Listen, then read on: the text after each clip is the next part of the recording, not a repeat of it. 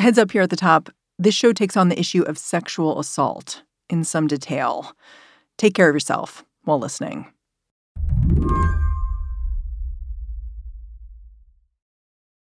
If you're a woman who's been sexually assaulted or is fighting off internet trolls, if you've got an ex who's threatening to share intimate photos they took of you, there's one person you want to find Carrie Goldberg.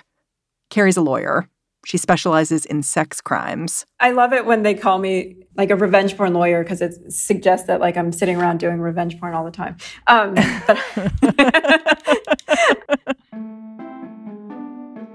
Carrie likes suing people.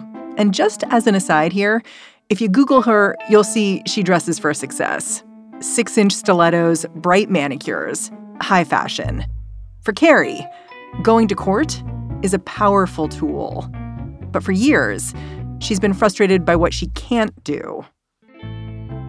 My firm, I started in 2014, and um, you know, over the years, I, I can't count how many times we've had to turn somebody away from getting justice against their offender just simply because it was outside the statute of limitations. It's a cruel thing because it, it takes many years, especially for, for victims of, of trauma, to be ready and stable enough to want to confront their abuser. Sometimes, when she can't sue, she'll send a formal letter to a person she'd like to bring to court. She'll suggest a remedy in dollars and cents, and that works a surprising amount of the time. Even if there's not the legal teeth to do it, getting a lawyer letter can still be scary. But fortunately, now we can actually use the, the leverage of filing a lawsuit for this next year.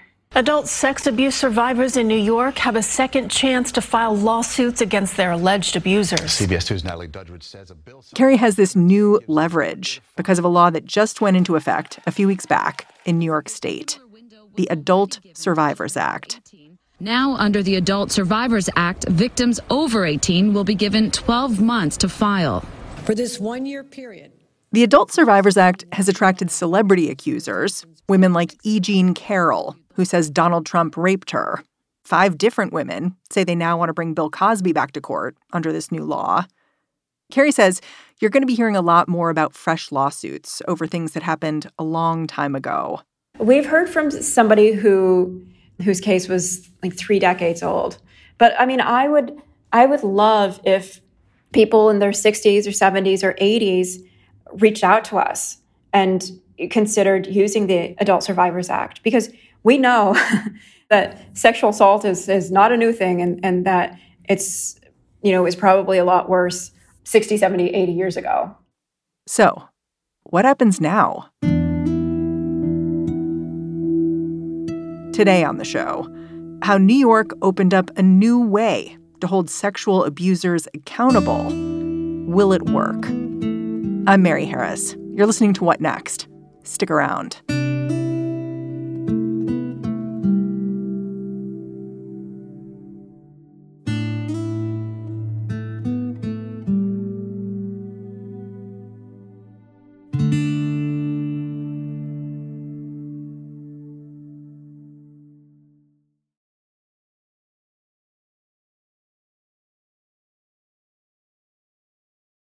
New York's Adult Survivors Act uses something called a look back window, a year long suspension of the civil statute of limitations that allows people who may have been assaulted a long time ago the chance to go to courts and demand compensation. It is similar to what a lot of states did for survivors of child sexual abuse, but New York is only the second state to extend this opportunity to people over the age of 18. Carrie Goldberg says it is the culmination of years of reform here.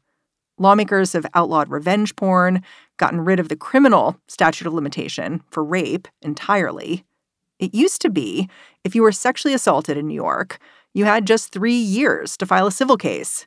Now, victims have two decades to go to the courts. But the problem is these new laws don't apply retroactively. That's where that look back window comes in because it's like okay if, if somebody gets sexually assaulted today they may have decades to bring a case. Whereas if they'd been sexually assaulted the day before, when that law passed, they'd have much shorter amount of time. Yeah, I found this press conference from about a year ago with a group of women speaking out, urging New York's governor, who's also New York's first female governor, Kathy Hochul, to pass the New York Survivors Act. Uh, good morning. Thank you so much for being here with us today. I'm Liz Roberts. I'm the CEO of Safe Horizon, the nation's largest victim service agency. And it, it was interesting to me to watch because a couple things stood out to me. Like this advocate gets up and she says women need this look back window because as you've said, you know, survivors need time to deal with their abuse. Sometimes need time to even acknowledge that what happened to them was abuse. We also know that our justice system has quite simply failed many survivors. And as you will hear from these courageous survivors, many of these challenges are even greater for survivors of color. She also notes that police don't often support sexual abuse survivors. Survivors, like the three women, the four women standing here today, often have to fight twice as hard um, for twice as long to even have a chance that someone will listen and believe. Um, but creating a new way for survivors to file civil lawsuits, it seems to me like it doesn't fix one of the fundamental problems here the problem that police are not bringing abusers to justice necessarily, right? Yeah, I mean, it's not aiming to fix that. You know, the civil and the criminal justice systems really act separately.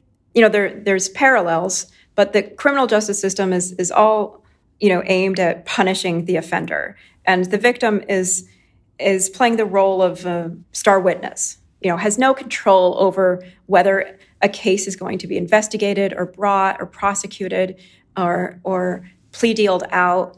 And so what the civil remedies are about compensating the victim for the harm that they sustained and the redistribution of money uh, from the wrongdoer to the to the victim.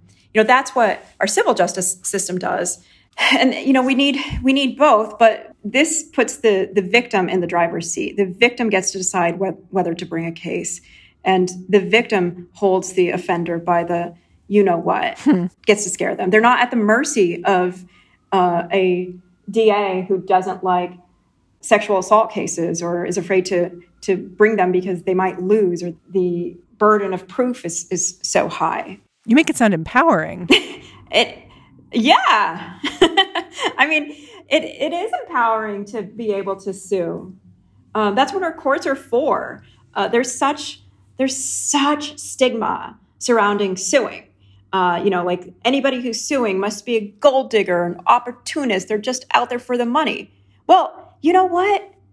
Like, yeah, they should. They deserve money. You know, if somebody sexually assaults you, like steals your autonomy and then traumatizes you for the rest of your life, they should have to pay.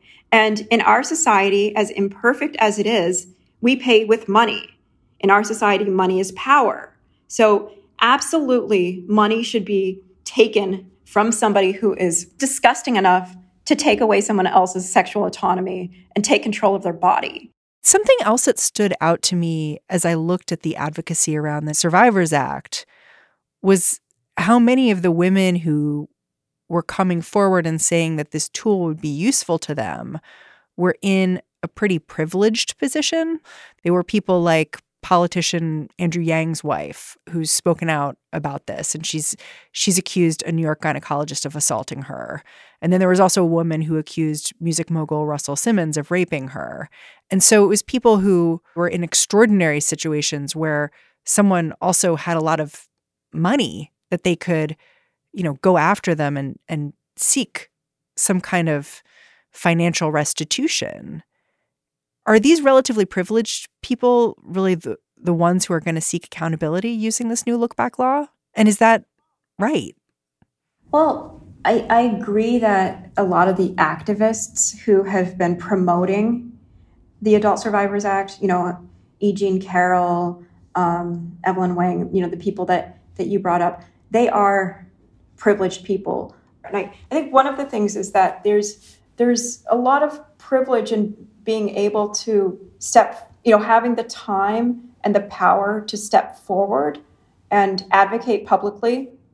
Because a lot of the people who are still working, you know, like hourly jobs and and don't don't have the ability to to take the day off work to go to go to a press conference. Those are the same people that could really really benefit from from this and from from the law. And you know, this isn't we you know with with the Weinstein case and stuff. We think of victims as as being victims of powerful people, but you know, by far there are going to be more victims of sexual assaults by you know people of of all classes and, and backgrounds and, and sexual identities. You know, like black trans people are the most likely to be victims of sexual assault. And there are institutions that are protecting their abusers that that need to be held liable too.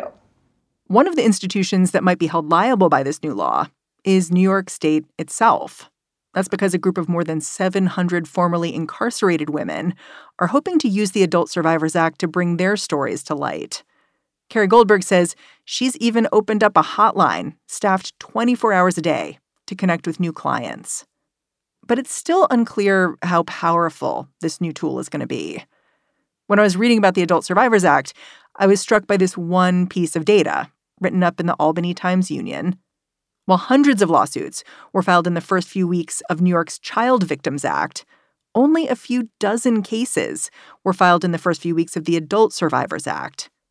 So I asked Carrie whether that says anything about the strength of this new law. I think a lot of it has to do with who the defendants are. You know, with the Child Victims Act, so many of the, the lawsuits were against um, Catholic Church, Archdiocese, the Boy Scouts of America. People with money. Yeah, institutions that had been turning a blind eye to the harm. And also, you know, a lot of those offenders were serial offenders. But I, I think with what we'll, we'll see with the Adult Survivors Act is that there will be more of a spread throughout the year of people filing them as word of mouth gets going more.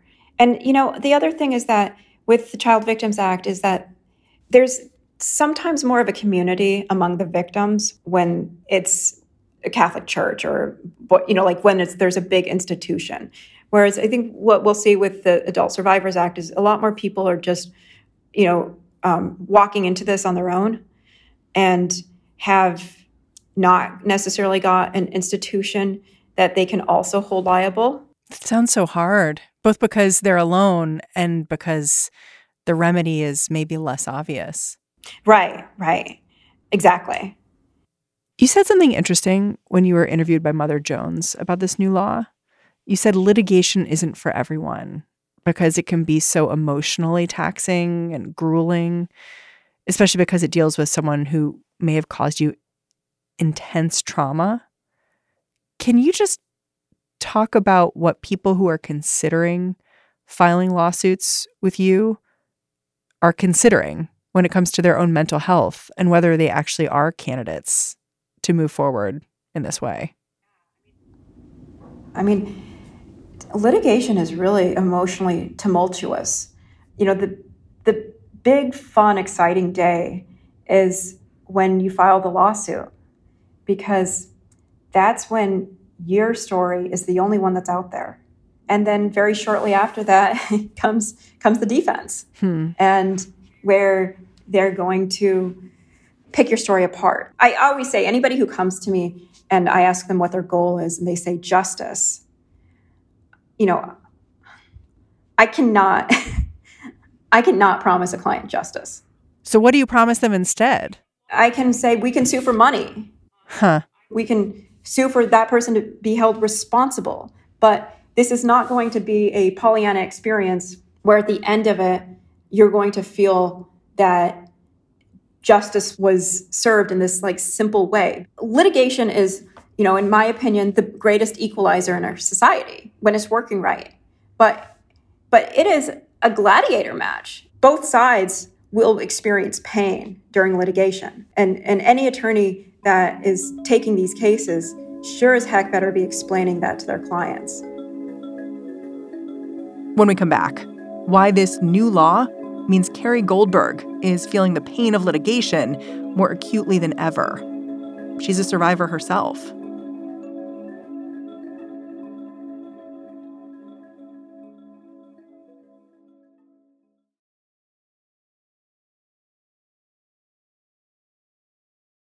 When New York passed the Adult Survivors Act, Carrie Goldberg had some decisions to make about how she'd promote her law firm, but also how she'd move forward herself. She was inspired to represent women dealing with sex crimes because of her own personal experiences with both revenge porn and a brutal sexual assault. And now she is one of her firm's newest clients. It is very, very weird. I had I filled out my intake form uh, the way that clients do, and then I was like, okay, when's when's somebody going to call me back? What's going to happen? What's going to happen? Huh. Can you briefly summarize what happened? I am going to. I, I'm not at a place where I can. I mean, I I, I can't really talk about it um, comfortably. I, I I matched with somebody on a dating app um, in 2012 and you know had a really horrific a really horrific experience. In her book nobody's victim carrie tells this story. I think it's important that i give you the broad outlines so you know about the kind of trauma carrie's wrestling with. She alleges that she went on a date with a man and after he gave her something to drink she started to feel out of it he brought her to an apartment where he didn't just have sex with her, he also poked her with needles. It was only when she got home that she realized he'd sutured a swastika onto her body. You know, it's it's hard to talk about it. um, I can talk about my clients and what happened to them, and it's a totally different emotional experience to talk about this. And I, I get what our clients are going through because it is, you know, a, rape. Uh,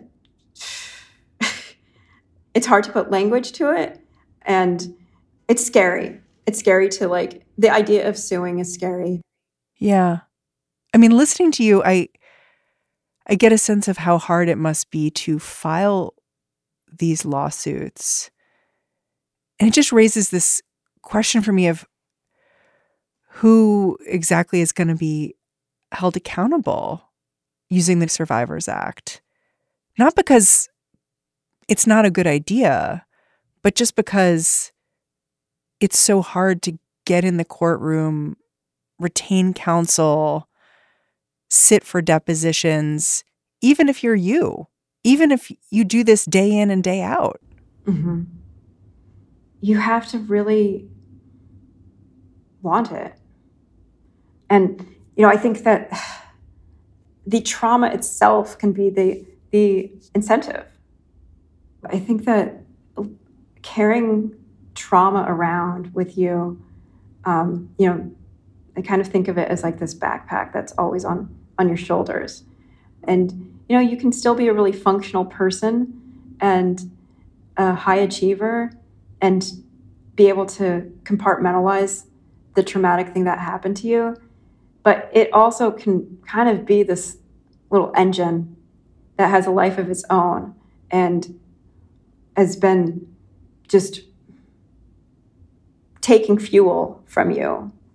And these cases really are about, you know, taking that trauma out of the backpack and flinging some of it back onto the perpetrator and saying, like, I shouldn't have to be carrying this burden alone. Like, you're the one who did this to me.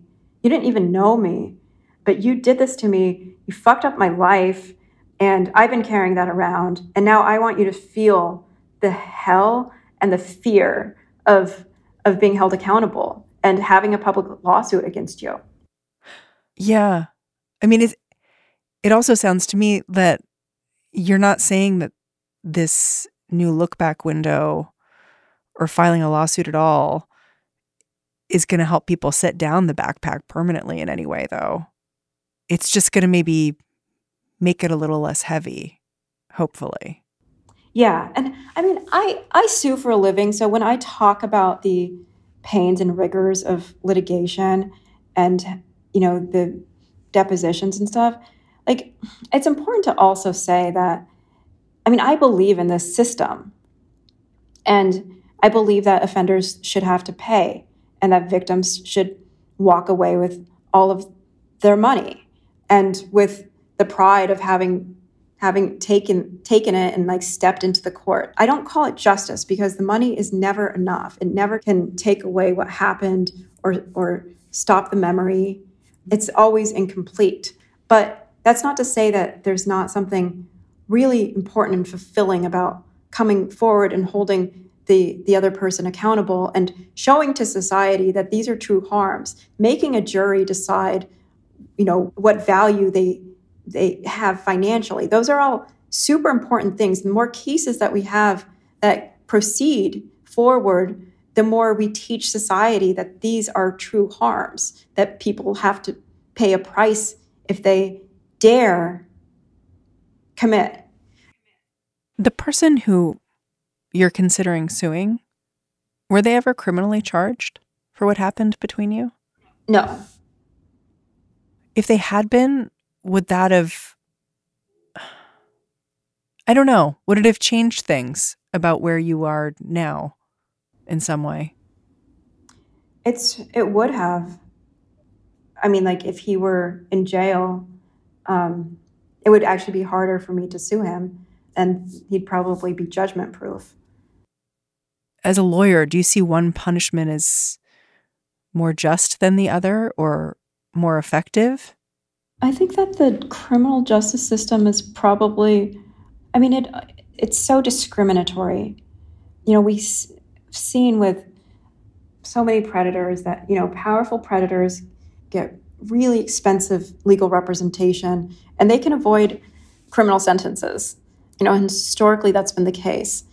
And, you know, the civil justice system punishes them in a different way. With with a criminal justice system that is as arbitrary and biased about what they will investigate and prosecute. They're pretty avoidant when it comes to taking cases to trial. And so they will settle out plea agreements, especially with people who have good representation for pretty low sentences relatively. Was that part of your calculus when you thought about what to do about this guy? No, I was, I mean, I was not a victim's rights lawyer at the time. And I, it never occurred to me at the time. And I know this sounds weird, but I wasn't practicing in any area of law that was related. It didn't occur to me that that he could be prosecuted. At the end of the day, victims don't get anything out of a criminal process. And it's all about society punishing the criminal. And I wasn't willing to make that sacrifice for this person. And it's not the right decision, it's not the wrong decision, uh, but it was mine. And I respect people that go through the criminal system. I think it is very courageous and brave. And I also respect people that don't want to. How will you know if you're ready to file a lawsuit? I don't. I mean, like I don't. I I'm the the one year time frame certainly gives me a kick in the pants to make the decision. And and also like just because we have the ability to sue doesn't mean we have to take it. Like a lot of clients might decide that they want to, you know, send a pre-litigation demand, give the person the opportunity to make things right prior to a lawsuit. You know, that's a viable path as well. And so right now I'm just kind of in that phase where I'm I've committed to having a lawyer, um, having that lawyer reach out to my offender and you know see what happens next. Do you think they're going to be surprised to hear from your attorney? I have no idea. I imagine like I don't know if this person knows I exist. I mean, he did that night, but I don't have any idea. I don't know that he knows that I've gone on to start a victims' rights law firm.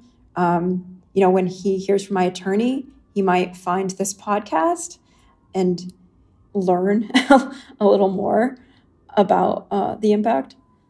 Yeah. Has anyone ever said to you, because I could hear someone saying this, it's not fair to sue someone if you haven't taken the criminal path?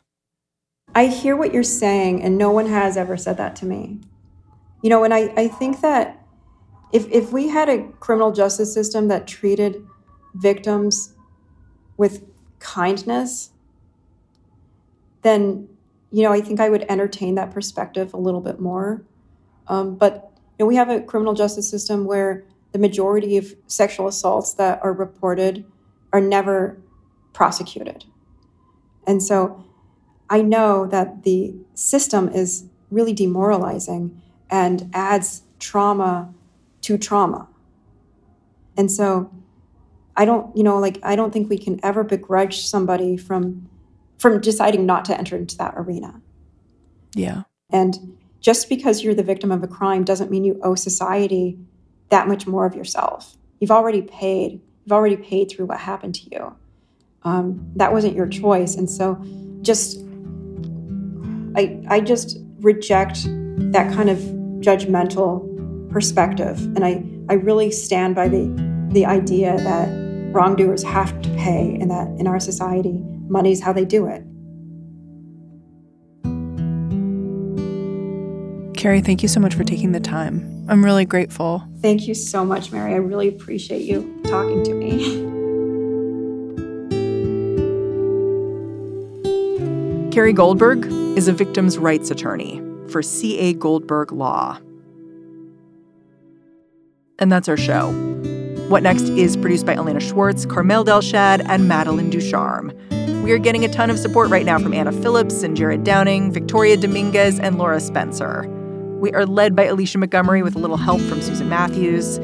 Ben Richmond makes sure I read all these ads every day, day in, day out. And I'm Mary Harris. Go track me down on Twitter, say hello. I'm at Mary's Desk. Thanks for listening. I'll talk to you tomorrow.